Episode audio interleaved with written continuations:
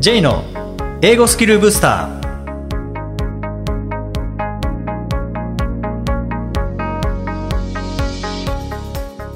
こんにちは、 J こと早川浩二です。こんにちは、アシスタントのあきです。この番組は旅行や仕事で英語を使えるようになりたい方、トーイック などの資格試験の勉強をしている方、英語学習へのモチベーションを高めたい方にスキルアップのコツをお伝えしていく番組です。 J さん、今回もよろしくお願いします。よろしくお願いします。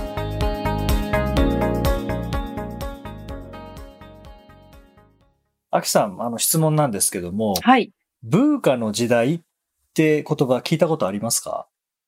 聞いたことないです。はい。まあ、ブーカっていうのは、まあ、英語頭文字で、はい、ブイユーシーエー。あで、まあ、それでブーカなんですけど、はい、まあ、これ何かっていうと、にせんじゅうねんだいによく使われていた、はい、まあ、経済とか政治とか、あまあ、軍事関係のことで使われていて、まあ、ブイユーシーエー ってそれぞれ何かというと、はい、まあ、形容詞で言うと V が、えー、volatile っていう、こう、うん、変動するとか、激動なとかっていうので、はい、で、U がuncertain っていう不確実、不確実な、certain の逆ですね。はい、uncertain、はい。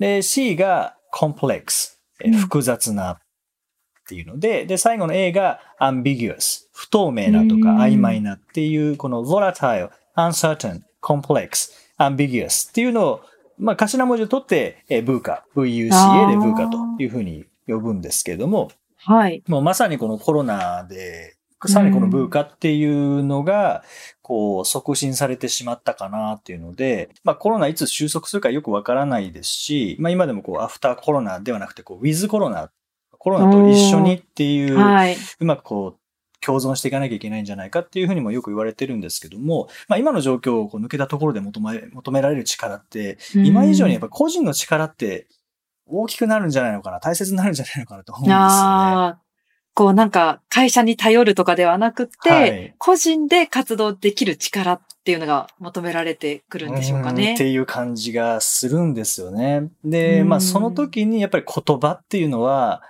今以上に意味を持つものになる可能性もありますし、はい、プラス、まあ、英語の勉強をすることによって、もういろんな力身につくと思うんですね。例えば、目標を達成する力っていうのも一つありますし、うんうん、それは、まあ、英語で達成できるってことは他のことでも達成できるっていうことだと思いますし、で、実際企業がスコア見てるところってそこだったりしますよね。うんうん、あ、そうですよね、うん。あの、英語力っていうのももちろんトーイックで測ることできると思うんですけど、はい、じゃあその目標までこの子はちゃんと到達できているのかどうかっていうのを、うん、まあ、トーイックのスコアとして見てるっていう部分ありますよね。ありますよね。だから、あの、例えばトーイックろっぴゃくてんということはろっぴゃくてんまでの努力をこうしてきたっていうことを、はい、そうですね。ですからね。もちろん英語力で考えたらろっぴゃくてんよりはっぴゃくてんの方が高くなりますけど、うん、ただまあろっぴゃくてんってあの普通にやっていれば取れる点数ではないと思うんですね。やっぱりやらなきゃ取れないので。そうですね。うんうん、ということは、まあ努力はできるタイプなのかなっていうのが、うんうん、こう、まあ人事とか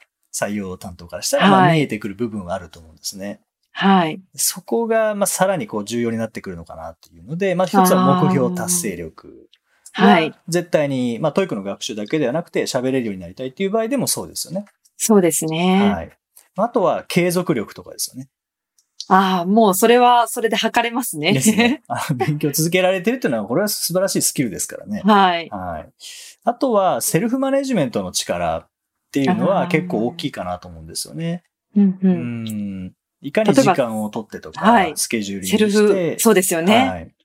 自己抑制力っていうんですか。自分をコントロールできる力ですかね。そうですね。うん、そうですね。そう、自分をコントロールできるということは自立してますし。はい。そして、まあ、どういう状況であったとしても、こう、サボらずに、いかに自分にプラスになる状況を作り出すかっていうことにも、まあ、長けてるって証明にもなりますからね。そうですね。うん、あとは、あきさんどうですか？英語学習する中で、なんかこんな力も身についたなとかって、今思うことってありますか？なんかあの、分析力もそうですよね。自己分析も結構必要じゃないですか。うん、はいはいはい。そうですね。例えば自分の弱点、強みっていうのも、やっぱ自己分析していく中で何が弱いのか、うん、何が強いのか、見極めないとそこの弱点って強くなっていかないので、うん、やっぱり分析力も必要ですよね。そうですね。そしてその分析をした後、じゃあ弱点を克服するにはどういうことをすればいいのかっていう、はい、まあこれは調査力かもしれないですけど、調べて、うん、あ、こうすればいいんだとか、はい、っていう力も必要ですし、そうですね。あ、うん、あと、例えば、まあ誰かが一気にスコア伸ばしたとしますよね。じゃあいっかげつでにひゃくてん伸びました。うんうんいや、そんなことありえないでしょっていう見方もできますけども、はい、実際に伸びたからそう言ってるわけですよね。はい。じゃあその背景には一体何があるんだろうっていう分析っていうのが大事だと思うんですよね。そうですね。そこから分析することによって得られるものを自分に適用できれば、うん、もしかしたら自分もそれが再現できるかもしれないので、そうなんですよね。そこら辺分析できるかっていうのも大きな力ですよね。そうなんですね。だからいっかげつでにひゃくてん伸びたっていう事実だけではなくて、いや、それ無理でしょう、うん、ありえないでしょうっていうのも一つの見方ですけど、うん、ああ、そんな伸びたんだ。じゃあ一体なぜ伸びたんだろうな。いっかげつまえの力どんなんだったんだろうなとか、あとどういうことをしたら、うんうん、じゃあ伸びた。じゃあそれはなぜ伸びたんだろうっていうふうに分析する力ってすごい大事だと思うんですよね。そうですね。うん、あと例えばこうアドバイスでいやいや文法なんていらないよっていう人と、あ、文法すっごい大事だよっていう人いると思うんですけど、うんうん、この言葉だけ見たらひゃくはちじゅうど違いますけどね。うんでもその背景にあるのは一体何なんだろうっていうので、例えば文法なんかいらないよっていう人は、いや文法にこだわってこれがあるから形容詞があるから前には副詞とか、えー、形容詞あるから後ろ名詞だよっていうここだけにこだわっても喋れるようにならないよっていう意味での文法なんていらないよかもしれないですし、はい。だから喋ってるうちに文法って勝手に身につくよっていうことかもしれないですし、まあ一方で逆にこう文法すごい大事だよっていう方は。なんか闇雲に喋って日本語の語順で言っても伝わらないから、だからある程度の型を作るために文法って必要なんだよっていうだけかもしれないですもんね。はい。実は共通部分としてはやっぱ文法大事のところに行き着くかもしれないですよね。そう、深まっていくと、あの、喋るためには文法大事だよ。そのためには文法をガチガチにやるんじゃなくて、パズルのようにやるんじゃなくて、何回も何回も喋ったり聞いたりする中で、パターンとして自然と身につけていきましょうっていう文法いらないよ派かもしれないですけどね。そうですよね。一方では最初は頭でパズルのように理解した上で、それを元にどんどん真似していくと、無駄なく上達できますよっていう文法大事派かもしれないですね。結局なんかゴール一緒だったりするので。はいはい、そうですね。それを履き違えちゃうと、やっぱり方向学習の方向性が違ってきてしまいますよね。そう、そうなんですよね。うん、なので、まあ、トイックで言えば問題解くだけじゃ意味ないよっていう人と問題解いたらスコア上がるよっていう、まあ、両方いますもんね、うん。はい、そうですね。はい。で、これも表面上取ったら、全然逆のことを言っているなんですけど、うんうん、でも実際その奥深くのところでは共通点っていうのが、まあ、あったりするので。こう自分で、それを自分で、こう、きちんと分析するっていうのは大事ですよね。そうですね。ね、そのことによって、あの、いろんな人のアドバイスに惑わされなくなりますよね。ああ、確かに軸ができてきますよね、うん。そうですね。アドバイスもちろん大事なんですけど、うん、表面だけ取ると A さんが言ったアドバイスと B さんが言ったアドバイスが全然違う。で、C さんがまた全然違うこと言ったら、じゃあ誰が正しいんだ、うんうん、実は全員正しかったりするんですよね。はいはい、うん。その背景にあるのは一体何なんだろうっていうところまでこう想像できると、うん、あとはもし話せるのであれば、もうそれ喋った方がいいですね。いろいろ質問して、え、それってどういうことなんですかとか、うん、で質問することで、まあ本来その人が言いたかったアドバイスの中身っていうのが見えてきますからね。そうですね。うん、それでなんか自分の中できちんと咀嚼できる方っていうのは伸びますよね。伸びますね。はい。自分だったらどうするっていう、こう、きちんと言葉だけで惑わされずに、本質を捉えていく人っていうのは、やっぱり学習にもそれを、それを適用できて、伸ばすことできますよね、うん。そうですね。だからそういう形で、まあ、こう、自己分析っていうのと、あとは、こう、調べたときに、それを理解して、その、その後ろ、裏側を見る力っていうんですかね、うんうん、っていうのも、まあ必要になってくると思いますし、あとは、まあこういう状況において学習を継続するっていうのはこう、メンタルコントロールの部分がありますよね。そうですね。なんかこういろいろ不安なことがあったりとかすると、自然とこう学習って手につかなくなったりとかするので、それをどううまくコントロールするかって大事ですよね。そうなんですよね。で、これが今いろいろお話ししましたけど、それが英語学習というものを使って、こちら今のようなスキルにも派生させることができるっていうのは、うんうん、まあ、英語学習単なるこう点数伸ばすとか、はい、単語力つけるとかではなくて、実際にその生活、仕事に対して使えるスキルっていうのも、まあ同時に伸ばせるっていう部分も、ちょっと見ていくと、また新たな発見があるかなと思うんですよね。そうですね。うん。あとはそうですね、その、先ほどのようなことを考えながら学習していくと、まあいろんなこうプラスのことっての起こってくるかなと思うんですけど、これはまあ僕自身の例を挙げると、はい、あの、もともとこう、先生に質問するとかっていうのは全然できなかったですね。クラスで喋るとかっていうのが、はい、あの授業中発表するとか、質問するとかっていうのは全然できなかったんですけど、はい、英語を学ぶことで、学んだことで、まあ、それができるようになったっていうのがあるんですよね。で、もちろんそれは英語を学んだからできるようになったっていうわけじゃないです。はい。単語を覚えたら発言できるかっていうのがやっぱ違うので、じゃあ何なんだろうなと思った時に、うんうん、それこそその裏に何があるんだろうって考えた時に、あの、高校卒業して、専門学校に行った時に、クラスが少人数だったんですね。はい。で、その少人数クラスでネイティブの先生が、あの、最大はちにんとかしかいなかったので、はい。あの、もうどんどんどん質問してくるんですよね。おー、なるほど。はい。質問されたら当然答えなきゃいけないですよね。そうですね。当たり前ですけどね。分かんなかったとしても、はい、I don't know は言わなきゃいけないので、でも結構簡単な質問をしてくれる。ので、こう答えていきますね。はい。で、その中で、えー、先生も生徒に対していろんな質問をしてくれるし、あと周りの生徒たちもどんどん質問していくんですよね。うんうん、だからこれってやっぱ質問しないといけないのかなっていう気になれて。なるほど。はい。高校とかやっぱさんじゅうにんとかいるので、はいはい、質問する人もいない、そんないないですし、だから質問、僕はしようと思わなかったんですけどね。したらしたら狙っちゃいますからね。はいそれが、そうですね、それが嫌だったんですけど、今度専門学校行くと、はい、少人数でみんな質問してる中で、質問しないと、質問しないのが目立つんです。なるほど。逆に不自然みたいな。そうなんですよね。はい。だからもう初めてそういうインタラクティブなクラスを受けて、もう話さないと授業が成り立たない。で、話さないと一人だけ浮いてしまうっていう状態、あの環境があったので、そこでこう変われましたよね。へー。じゃあちょっと人格まで、その授業を通して人格までちょっと変わってきたんですかね。変わりましたね。そうですね。なんか当時は英語だったら喋れるけど、日本語だったら喋れないっていう。ああ、なるほど。はい。人から変わる感じですね。そうですよ。日本語の方が当然流暢、圧倒的に流暢ですし、ネイティブですからね。はい、で英語はやっぱ考えながら喋らないといけなかったんですけど、まあそれでも英語の方が、そういう意味では喋りやすい言語だったんですね。安い。うーん。ああ、面白いですね、はい、それ。うーん。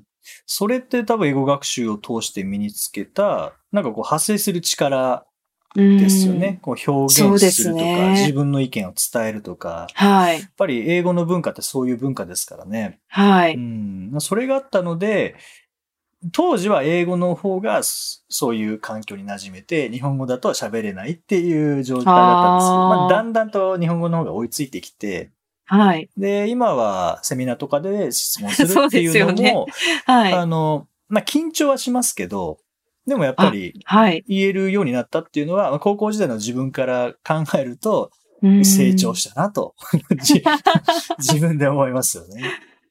なるほど。じゃあそういう授業形態があったからこそ、喋れる自分になったわけですね。はい、そうですね。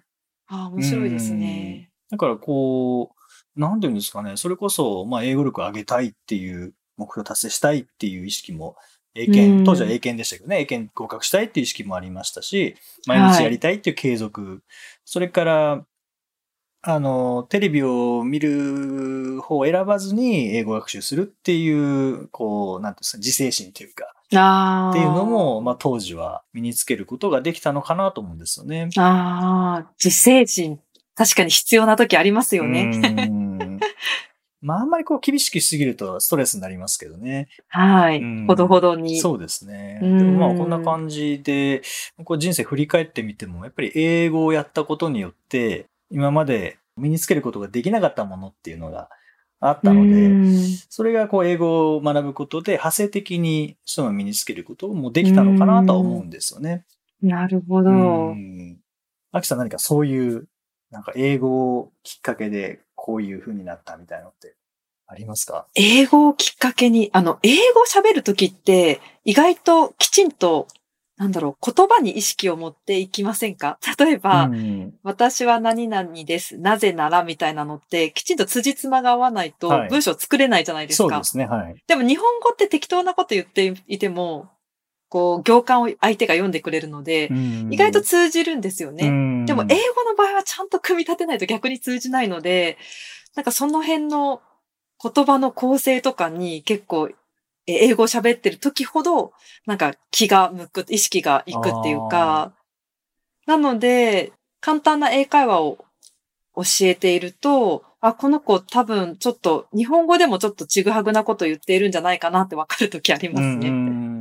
じゃないと英語にそれが出ちゃうので、うんその時は最初に日本語を訂正してあげるっていう場合もよくあります。なるほど。そうですね。日本語から、はい、訂正して、英語も訂正していくっていうやり方と、そうですね。英語の方を鍛えることで、日本語を訂正していくっていう、なんか両方のやり方が。やり方ありますね。ありますね。はい、うん。確かにそうですね。僕もそうですね。英語を身につけたことによって、日本語の使い方が上達した気がしますね。ああ、それあると思うんですよね。はい、特に前で喋るっていう、セミナーとか授業とかの場合は、やっぱり英語みたいな感じで結論バンって言ってから、主語動詞、主語動詞を言ってから、その後につなげた方が、まあ、相手の頭に入りやすいっていうのはありますからね。それは日本語でもっていう。日本語でもそうですね。なるほど。はい、まあ語順変えるときは不自然にならない程度に変えますけど、はい。でもその英語の語順っていうのは相手に伝わりやすい流れだなっていうのはすごく感じているので、はい。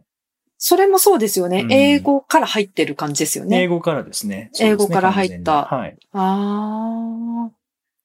確かに結論から言った方が相手に伝わりやすいって言いますもんね。うん、そうです。それは圧倒的ですね。この話はどこに行くんだろうって思いながら聞くことほど不安なことはないですからね。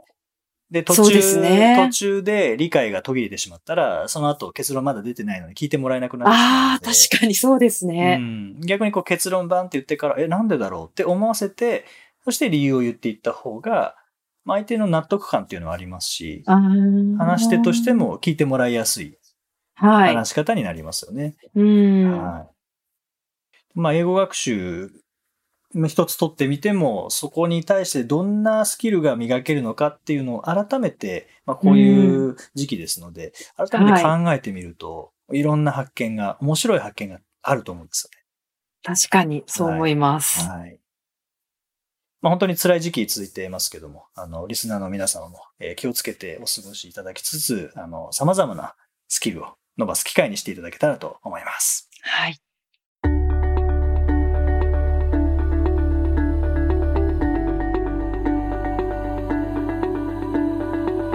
Useful expressions.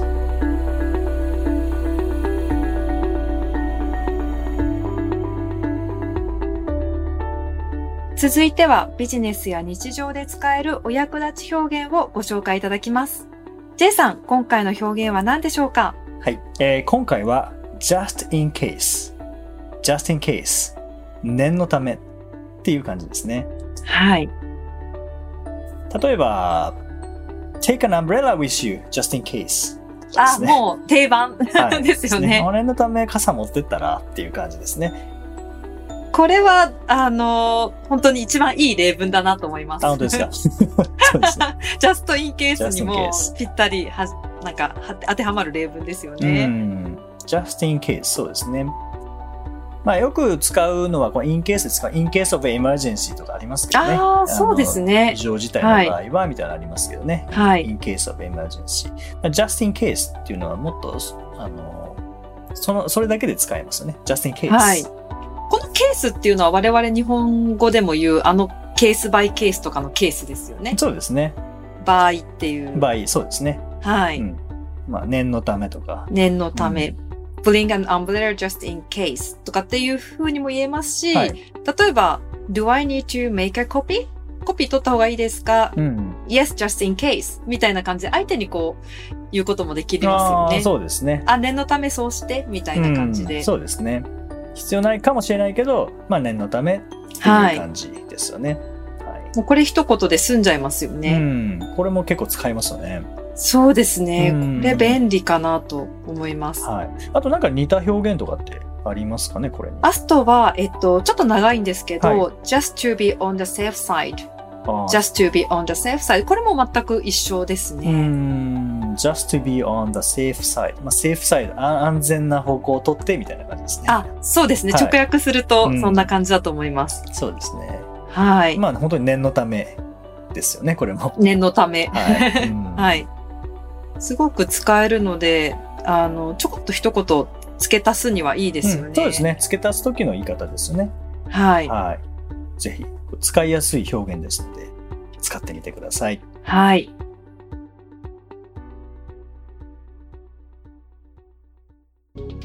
だいにじゅういっかいをお送りしました。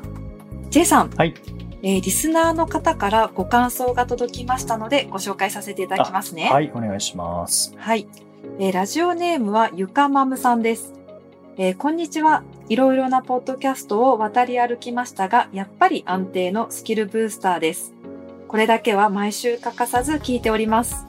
先月、えー、高にの娘と私よんじゅっさいが準にきゅう、中いち息子がさんきゅうを親子受験し、皆合格することができました。お、素晴らしいですね。はい、素晴らしいですね。はいはい、ごがつまつには私と娘はにきゅうを受験する予定です。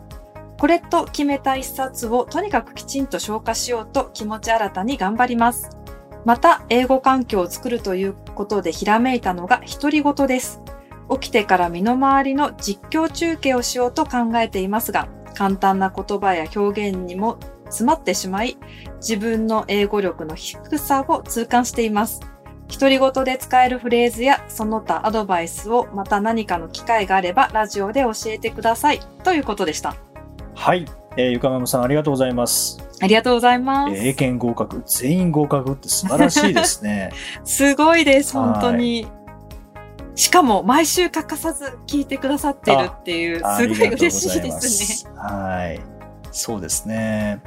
こう、この独り言、これ本当おすすめで、うん、あの、まあ、英語力の低さっていうふうにおっしゃってますけど、身の回りほど難しいものってないんですよね。いや、案外難しいですよね。難しいです。なぜかというと学校では習わないんですよね、身の回りのことって。習わないんですね、はい、意外と。なのでこう全部英語にしていく中で、あれこれって英語でなんて言うんだろうなって思ってそれを調べると英語力どんどんついていきますからね。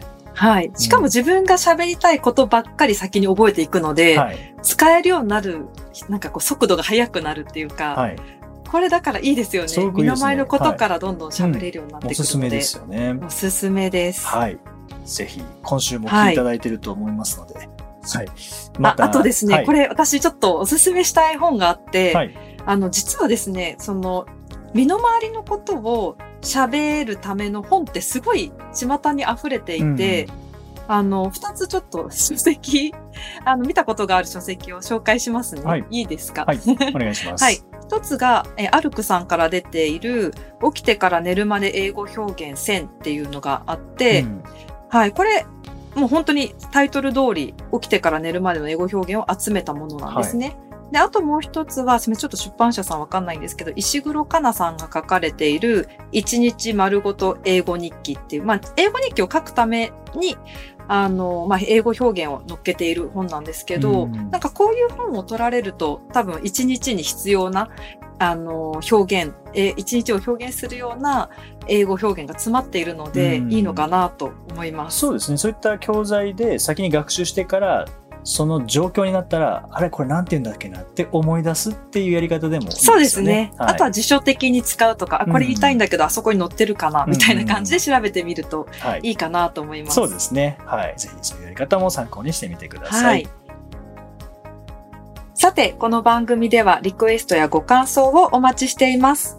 メッセージは J さんのウェブサイト J's Booster Station にお問い合わせフォームがありますので、お気軽にお送りください。